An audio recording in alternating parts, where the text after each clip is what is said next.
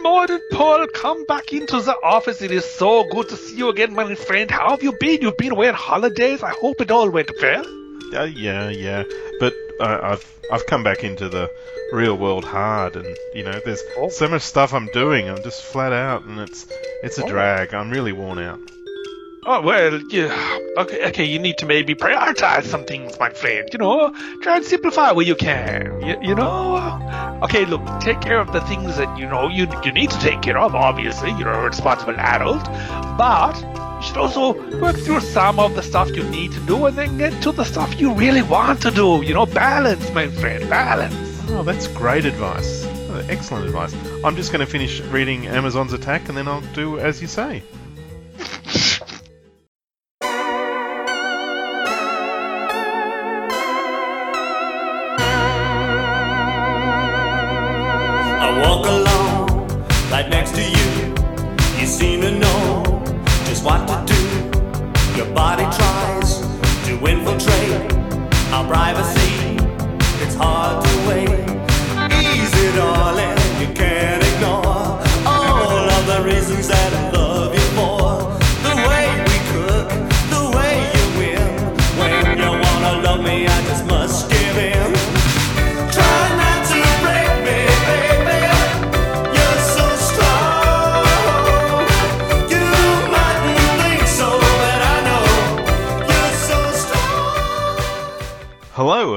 DC OCD, the DC Events podcast, where we're looking at every single DC event from Crisis on Infinite Earths all the way up to we're not sure where we're going to get to, but we are going in order. And today we have come to uh, 2007 Amazons Attack, which was a uh, six-issue miniseries with a few tie-ins from Supergirl and Teen Titans and Catwoman of all things.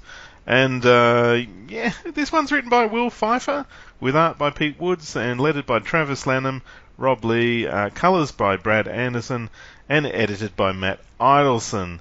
And yeah, yeah, it's that's what it is. Um, How are you, Mike? I'm joined by Mike today. Hi, Mike. Hi, Paul. Hi, hi, listeners. Thanks for joining us. You poor, poor souls.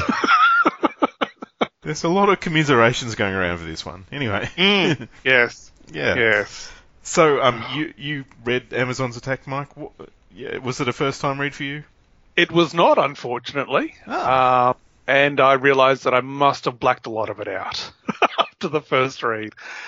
Uh, um, yeah, so to briefly go over the plot, uh, Queen Hippolyta has returned from the dead, and on the advice of one of the Amazon's longtime enemies, Circe the Sorceress, uh, Hippolyta leads the forces of Themyscira in an attack on man's world in order to rescue her daughter Diana, aka Wonder Woman. However, it all turns out to be a ruse in order to bring about the uh, destruction of the Amazon's home, and multiple schemes and attacks are eventually revealed to be the work of a surprise, unexpected villain. Paul, Mm, oh my. yeah. No, it's it's it's. I was going to say fun stuff, but that's a lie. It's a, It is a thing, and it is not a good thing. yeah, yeah. Mm. Anyway, so you've encapsulated the plot very briefly. Um, yeah, the surprise guest. Uh, I'm just going to say it out now. There's no reason for that person to be there. It's never telegraphed. If you do not know your DC comics, you'll go, "Who the hell is that?" Uh, when it's revealed on literally the last page, uh, which basically robs this story of an ending completely. Um, Yes. Yeah, and um, you know, there's some some lots of things are raised, and none of them are resolved in this story. Um, and I don't think they get resolved in Final Crisis. And um, yeah, I think they only get resolved by continuity shifting and everyone pretending this never happened. yeah, yeah. But Yeah. what were the big deals for you? Was it was there a moment that you went, "Oh my goodness, that was cool"?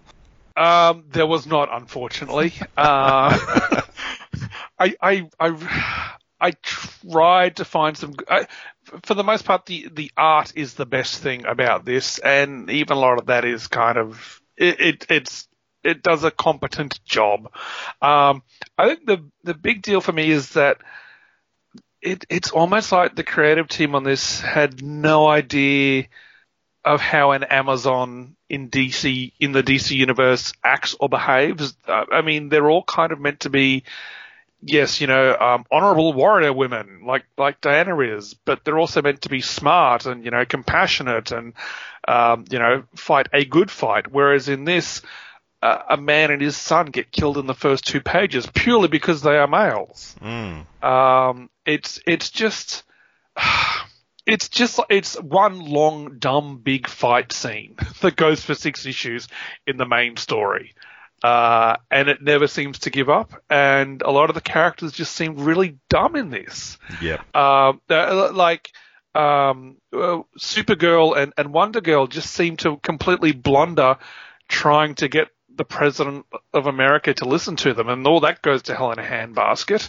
Um, and when Air Force One crashes down, you kind of think, oh, okay, Superman's here. Maybe he's going to try and broker a truce between the the Amazons on their flying horses and these American soldiers that have just turned up. Oh no, the soldiers that are just going to gun down the Amazons just Yeah. because. it's just it's, it's it's such a. The big deal for me is that how dumb this story is. It really is. And as you said, the, literally the final page is the least satisfying conclusion to a story that I can recall reading in recent times. Mm. It's it's really not that good. It's really not.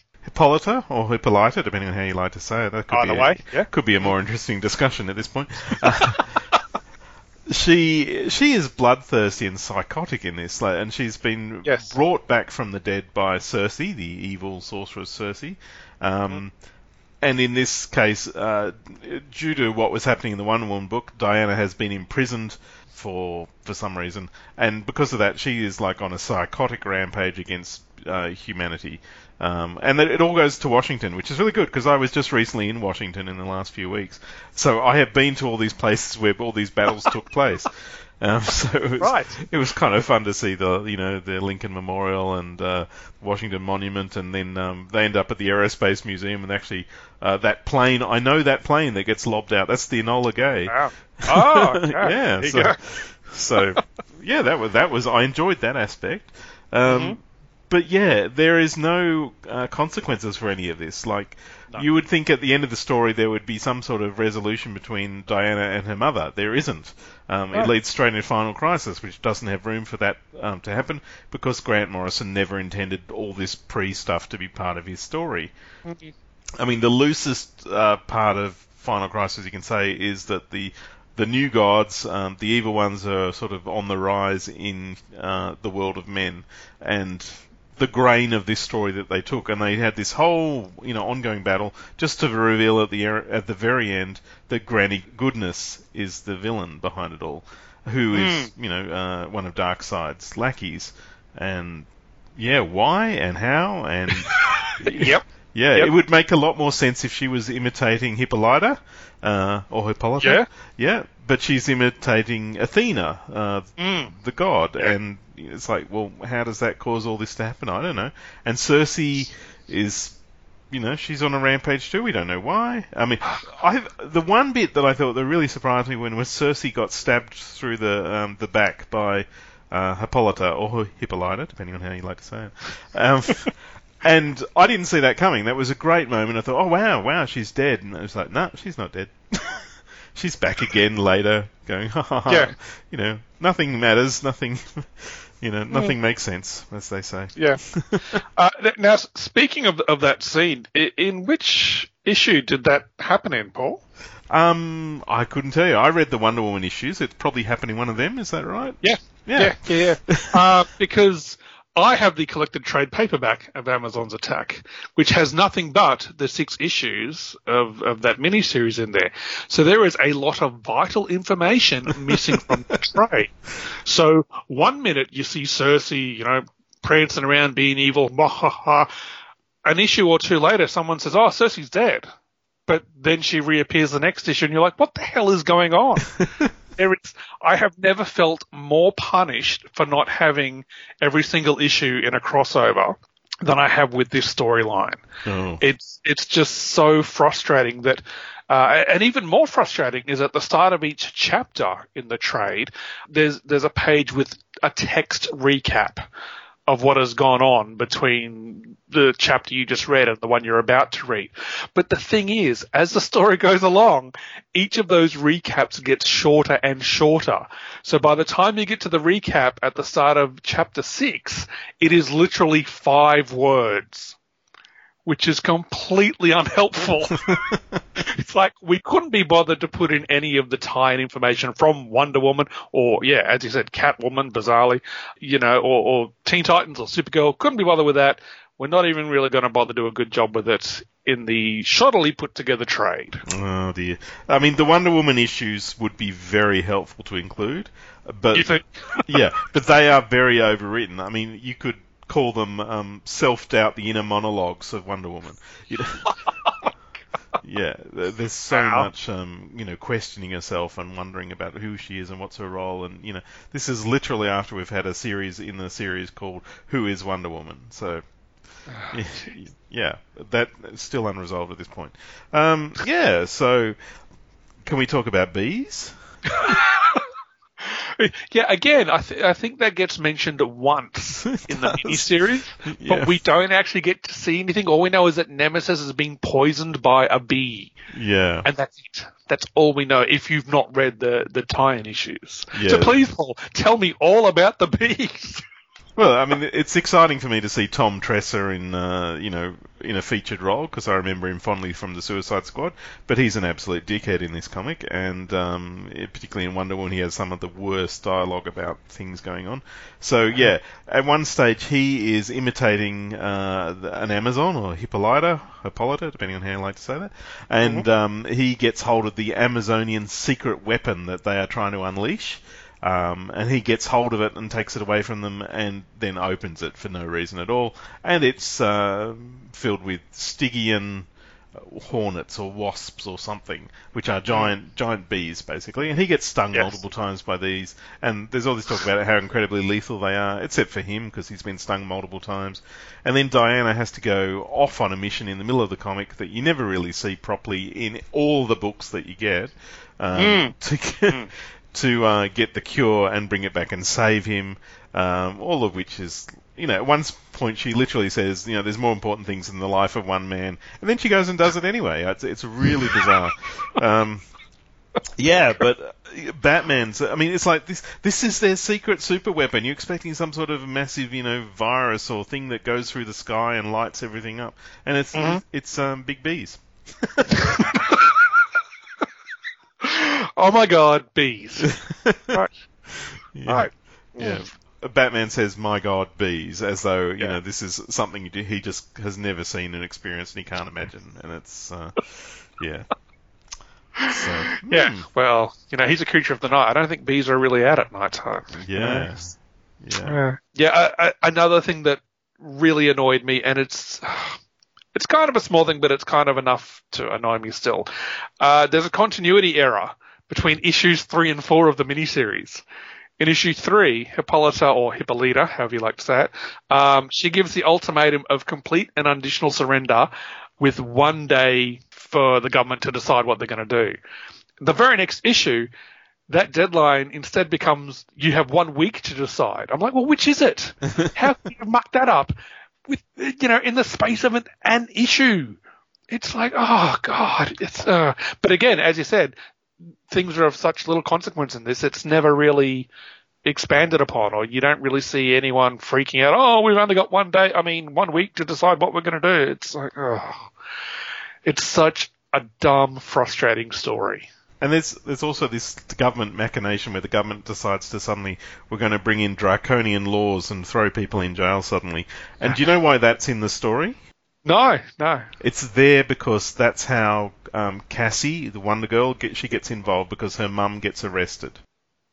Right. So she's trying to stop it, and sh- her solution is to go see Hippolyta or Hippolyta or Hippolyta, depending on how you want to say it, and say, you know, how can I resolve this? And, and Hippolyta says to them, go and get the president, and we can have a sit down and sort it all out. So she and Supergirl very um, moronically and naively go off to get the president. Um, and their their way of doing that is sort of floating in front of Air Force One's cockpit and saying, "Come on, land," and um, yeah, Yeah. which is so Well, dumb. that that now that I know that Cassie's mother was involved in that manner, um, it, it enlightens the story for me a little bit more because it was just like, hey, we're going to go talk to the president. It's like, hang on, why? I just, yeah. Again, I was punished for not having every single issue and just yeah. the trap. I don't know. well, you're kind of punished if you do read them. Anyway. Yes. Hmm. Anyway, um, so as far as an event goes, this is a occupier of the worst kind. It um, just gives a few titles something to do, and that something isn't very interesting. Um, it didn't launch anything because it's not. It shouldn't be an event. I mean, uh, I should explain myself. Why are we covering this? If it's you know, it's part of the countdown to Final Crisis. I think we're covering it because it. it it is discreet. It has its own series and it has its own tie-ins. And Mm-hmm. you know, in some cases, you got to talk about this stuff. You got to warn people. You got to let people know. Yeah. Yeah. Anyway, Yeah. um, You're yeah. welcome, everyone. You're welcome. Yeah. But um, yeah, shall we get into the scoring after this promo? oh, if we must. Okay.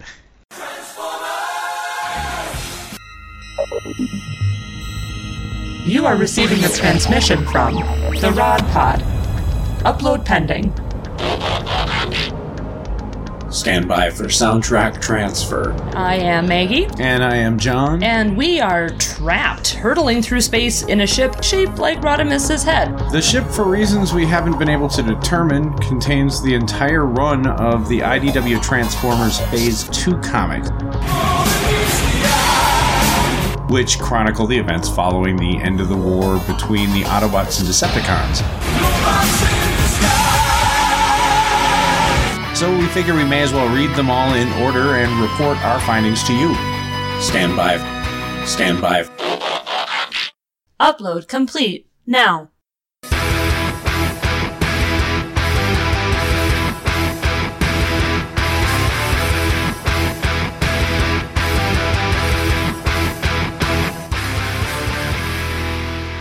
The Rod Pod. Look for us at marriedwcomics.libsyn.com, at iTunes, at Stitcher, or wherever good podcasts can be found. So, uh, Delalar one. Till all are one. All right, now it's the time where we score this uh, event, and uh, we do this by giving it uh, points out of 10 in four categories. Mike and I do that. Uh, we have uh, semi OCD people who come on and they give us their points out of 10, but then we halve them. And I've got four different people contributing for it today, or five technically. So um, Wow. we'll do our um, bits and then we'll we'll throw to them. So for the eventiness, Mike, where do you fall on the eventiness? I am going to give this event a 1 out of 10, uh, purely because it's an event that happened, but it is not a good event by the eventiness scale, really. Uh, I, I feel like if you ever wanted an example of a time DC had no idea what to do, let alone do well with Diana and her corner of the DCU, this is it. Characters are behaving out of character. Batman is standing on a rooftop complaining about how bad things are getting for most of it. The conclusion with Granny Goodness on the very last page is completely unsatisfying and annoying. It's just like they had no, they have no idea what to do with these people other than have them fighting for no real good reason. Um, it, it's, yeah, I'm giving it one. Yeah. How about you, Paul? I- I'm going to be a bit more generous. I'm going to give it a four. Um, Whoa. just because you get a you get a little snapshot of the DC universe as it was at this time. So you see the Justice League, and they got people like Red Tornado running around, and yeah, maybe I'm being overly generous, but you know, Maybe. maybe. Maybe. Ah. yeah. Uh, so yeah, four just because it, it it did have the Justice League and it had it had a bit of continuity with what was happening at the time. It sounds really weak now. Anyway, four. All right. But I mean, uh, let's go listen to Michael Staley from the Silent Night Cassandra Cain podcast to hear what he says about uh, the eventiness. Hello, everyone. Mike Staley here, and I'm taking a look at the eventiness of Amazon's attack. Now, at first glance, this actually seems like one element of the story that is done well. Because an event needs to feel important, have high stakes and bring in a lot of characters to just make it feel more epic. And it kind of seems like the story does. But unfortunately, a lot of the execution of these things is not done well. It seems like a lot of things that happen and a lot of characters that are included are there just to be there, not because it makes for a good event comic. Just a quick little example. Wonder Woman is talking to Hippolyta, trying to talk her down. All of a sudden, Superman flies in. He could try to stop Hippolyta, tie her up, knock her out, anything like that. Instead, he picks up Wonder Woman like a damsel in distress and just carries her off, saying, No, Diana! I understand that Superman is extremely powerful and more times than not could probably solve the problem very quickly. But that does not give you an excuse to incorporate him into an event and make him stupid and worthless. If you want him there, which, you know, is completely understandable, he's one of DC's top guys, you have to have him in a DC wide event. You need to put in the effort to give a legitimate reason why he can't solve the problem instantly. And they really don't do a good job at that. I admit I'm kind of getting a little bit into writing here, which I apologize. I know that's actually somebody else's part of this, but the point I'm making is there are so many characters that are in this story just to be there, but don't seem to have any real purpose or use. Likewise, there are a lot of things that happen in this story that seem to happen just because this is what happens in an event comic. We need to do this for it to feel like an epic event. It really just felt like the effort was not there. And for that reason, I give the eventiness of Amazon's attack a 4. I want to thank Paul for including me in this project, and as you continue on in the story, Godspeed, my friend. Oh, thanks, Michael. Okay, oh. yeah. So yeah, um, not another strong vote for that. But anyway, um, yeah, writing, writing. Well, I think I'm giving it a six just because I think it's not badly written. I mean, there's nothing extraordinarily wrong with the writing. It it does does it effectively. I, I tend to think all the problems with this were editorial, and there was a lot of mandating and saying, let's do this, and you have to have this, and this is the plot and everything. And uh, I feel like Will Pfeifer's just doing the best with what he's got. Um, but yeah, it's it's no one's you know it's well it's, I think it's better than Countdown to Final Crisis, but uh, yeah. Wow. But I'd put this down the bottom of your resume rather than at the top. yeah, fair call. yeah, what about you, Mike? I'm going to give it, uh, out of 10, I'm going to give it uh, a half score of 5, considering it's a half assed job. Um, I think this story is awful. Uh, the characters just come across as dumb thugs with nothing better to do than fight each other. I mean, Diana and Hippolyta or Hippolyta or Hippolyta Lyra, however you want to say it, uh, they meet at the end of the very first issue of the miniseries, and yet the story continues on, uh, because Hippolyta is so bloodthirsty. Um, and so the story is bizarre, confusing, and I really feel it's nothing more than kind of pointless setup for the next big event, which is Final Crisis. And there just seem to be so many bizarre, pointless plot points that go nowhere, like every man masquerading as Sergeant Steel. Uh, okay. Nemesis got poisoned by the bees. Uh, okay. Um, it's, it, yeah, I, I just, I think five, I'm being generous. Yeah. Wow. Okay. Mm. All right, well, let's have a listen to what Michael Bailey from the Fortress of Baileytude podcast group uh, had to say about it. Uh, take it away, Michael. So, the writing of Amazon's attack. You know, I think it's important when you're judging any older comic, especially comics that were published over a decade uh, or more ago, that you kind of look at it in the context of the time it was written in. I'm not saying you should solely base your opinions on it because at the end of the day, a thing is a thing. Either you liked it or you didn't. And when you start parsing historical context and what the writer might have been going through at the time and editorial influence and blah, blah, blah, I think you're starting to get into the weeds there, and it ultimately doesn't really matter in terms of whether the thing was good or not. Because I think something can be extremely well written on a technical level, but at the same time is just terrible because of what it might represent or what it's saying or looking at things in a present day context when the book was written, something might have been more socially acceptable. Now, none of that applies here because this book is a piece of.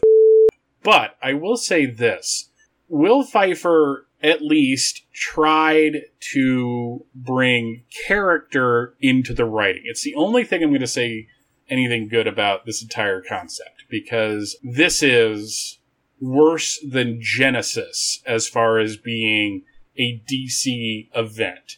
And I know you could argue maybe it's not a big event. Maybe because it was only six issues and it didn't cross over into a bunch of other books, uh, you know, and only had like a, a few tie ins that just maybe this thing isn't as bad as Genesis was, which had a lot more in the way of crossovers. And to that I say, at least Genesis had a point.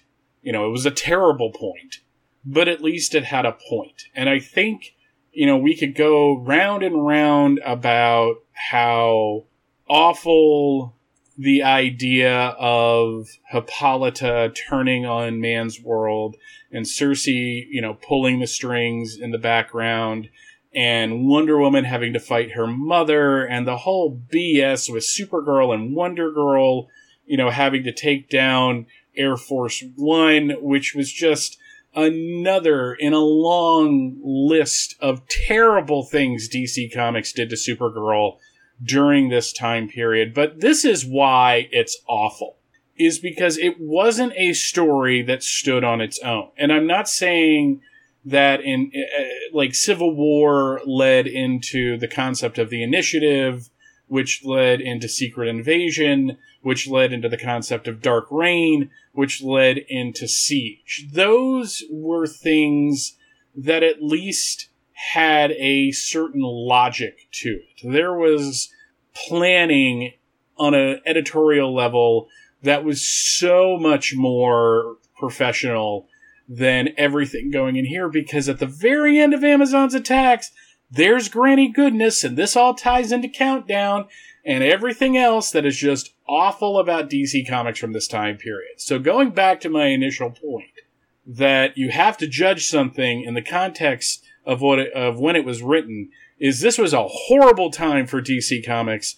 This was a horrible, horrible crossover and I don't care how technically good the writing on this thing is, I am giving it a zero.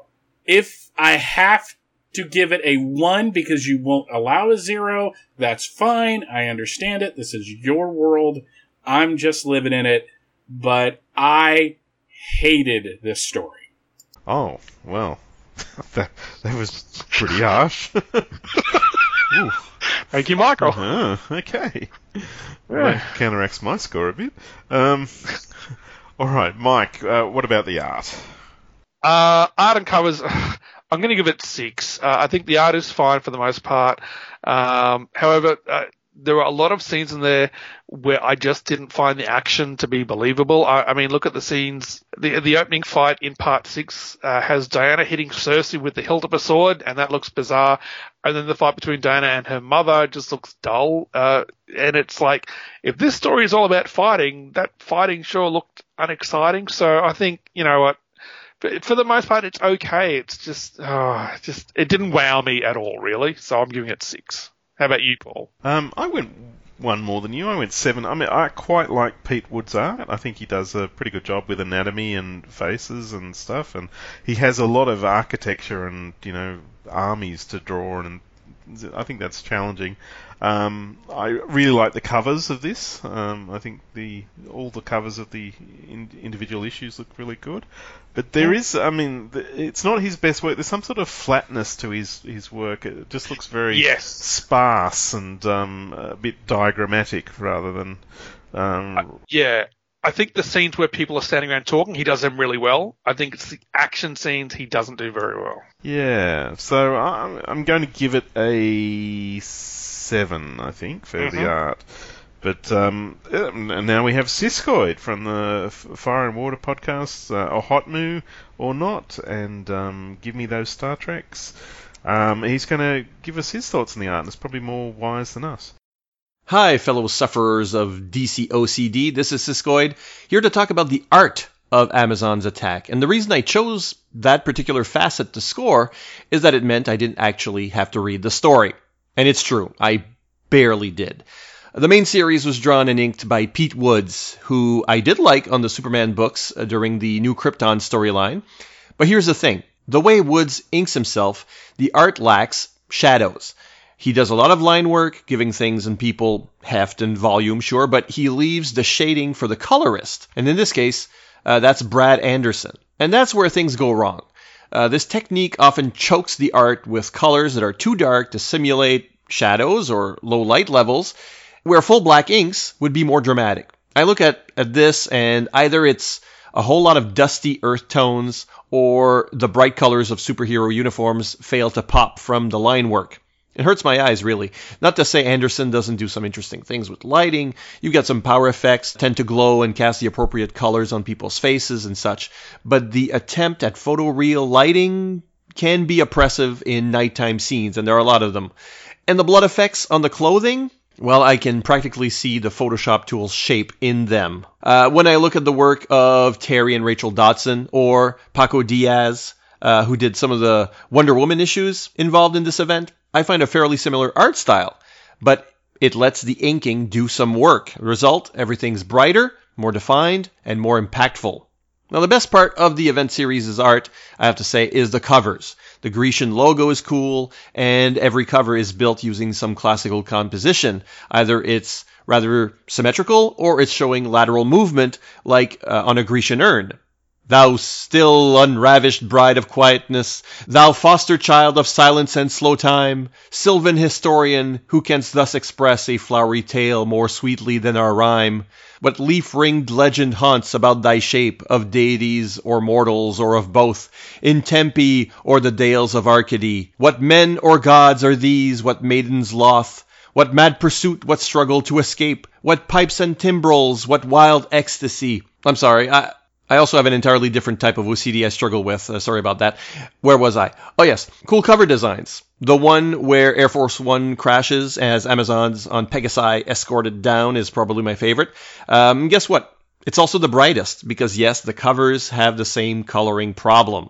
Final order of business is whether I give the art bonus points for the work in the monthly series it intersects. I almost want to because Wonder Woman, Supergirl, and Catwoman feel of a piece with the main event, with very similar art styles at play. Only Teen Titans tie ins look very different. Unfortunately, while I praise the coloring in Wonder Woman, Supergirl suffers from the dark coloring replacing proper inks problem, while Catwoman uses a lot of deep inks, but adds super dark coloring on top of it. Also, no points for trade dress. The covers are just business as usual, and the Amazons Attack logo shifts places on the cover if it's even there. You'd think it at least would show up on the Wonder Woman covers.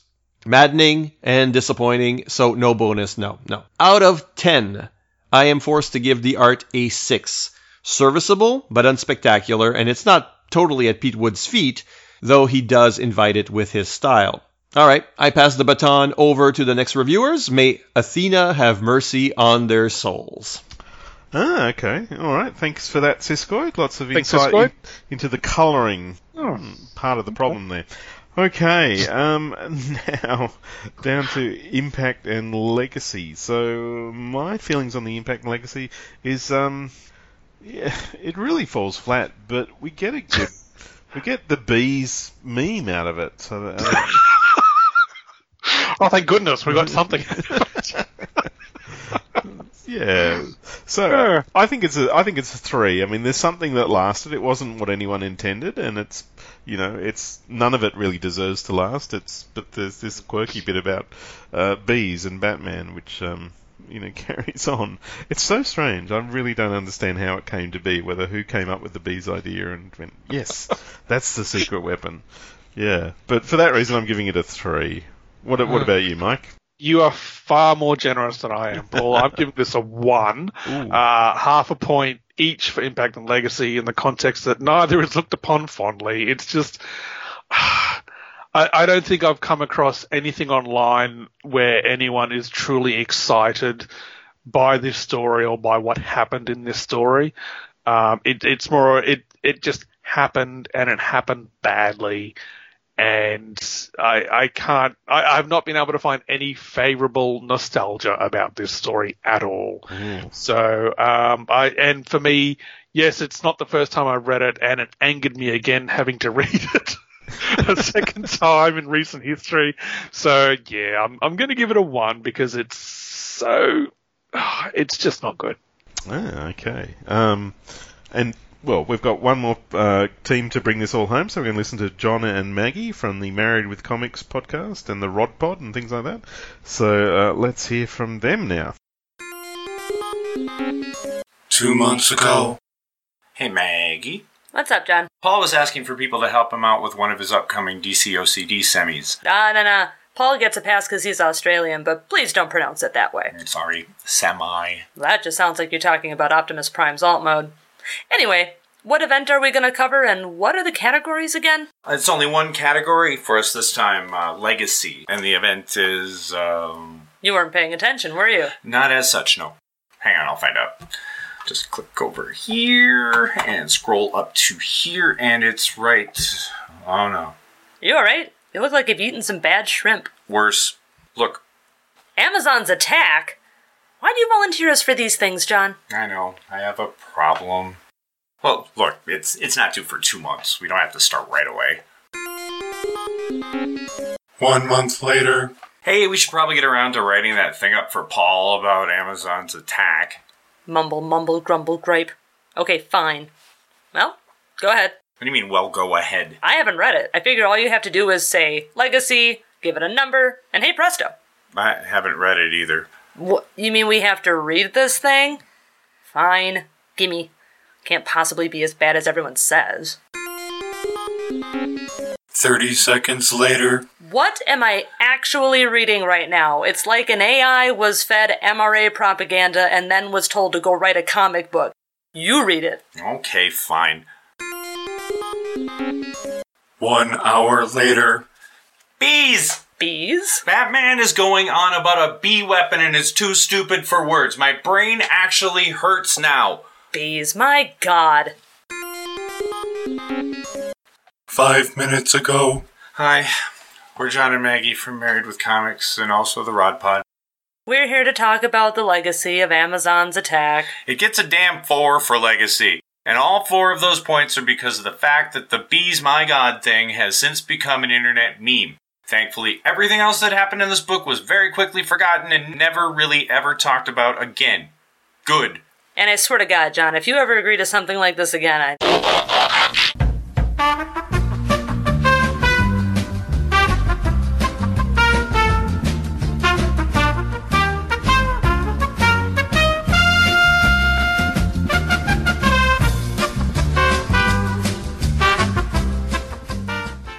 Okay, so yeah, no real big scores for this one. Anyway, that gives us all the scores now. So, uh, Mike, you, if we add all your scores together, you gave it a whopping 13 out of 40.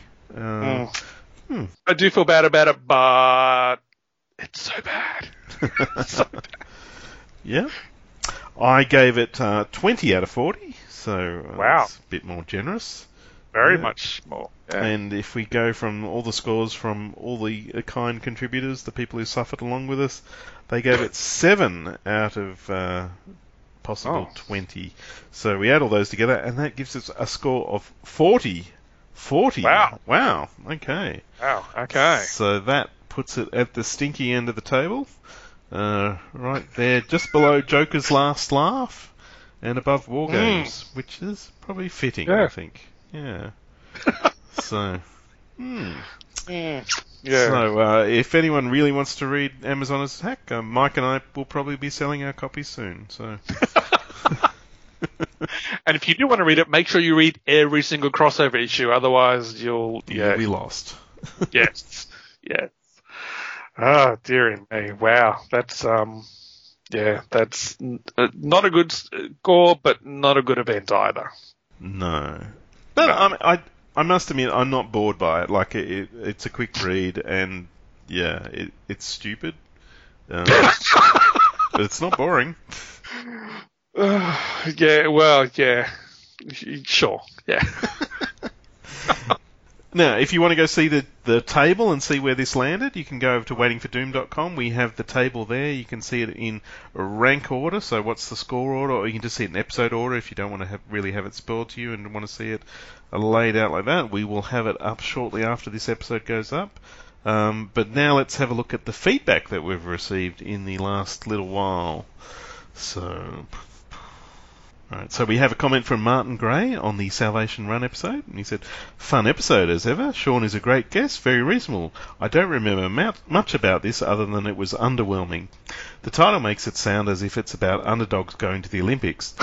and did Frank say Garth Anus? I expect so."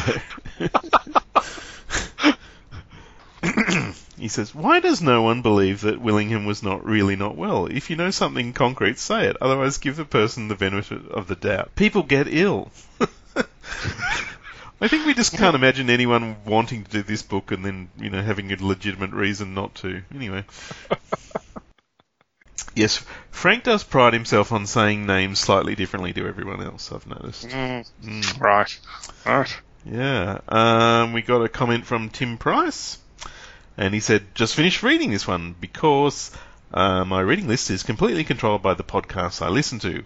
Why, oh, why must you do this to me? Apologies for this episode then. I can't say you didn't warn me. It reads like the reality TV show Survivor, but with supervillains, so of course things get nasty. But it was just a mess. Having some core narrators would have helped, but the story itself had little of interest. Wait, does the reality TV angle make this mini a variant of the Running Man? Maybe, but that won't redeem it. The Catwoman issues were quite a bit better. Maybe having a single narrator would have helped the main mini after all. Great job, Paul. And as for Sean, suck it. wow. Yeah, well, Tim and Sean are having a war over the comic yeah. leaving. So. Getting feisty. Mm. uh, we also got uh, a comment uh, still on Salvation Run from Jimmy McGlinchey, and Jimmy wrote, uh, "Hi Paul, Mike, and Sean. Another great podcast on what was ultimately a very poor event. As mentioned in the podcast, it sounded great on paper, but the execution was extremely poor. Sean is correct in his analysis that the Joker should not have been one of the faction leaders in such an event. He would have been best served as sniping from the shadows. Unfortunately, the marketing appeal of Joker vs. Luthor overwhelmed the situation. The main problem with this series was the lack of impact. Nothing really came out of this, and in effect, the Martian Manhunter was left stranded on the planet and was only brought back to his death in Final Crisis by a cameo in Justice League of America 21, where Liebert conjured a boom tube. Frank, in his review, bemoaned the fact that the heroes were not aware of this, other than Batman, in the storyline. This was addressed in McDuffie's Justice League of America in issues 17 to 19, where Amanda Waller, who had shown up a few issues earlier with the Suicide Squad to take the Injustice League, including Luthor, Joker, and Cheetah, off the JLA hands, actually debriefed the League on uh, the plans to take the villains off planet when a bunch of villains, including the Key and Polaris, demanded sanctuary from the League from Waller's forced planet expedition, the League discovered where Waller had sent the villains and undertook a rescue mission to extract J'onn from the planet. However, they were captured on the planet by Kanjar Ro, who revealed he'd been waiting on the planet to enslave the criminals, but another teleporter beam, probably Desaad's, had diverted the criminals to where they ended up in Salvation Run. Good grief.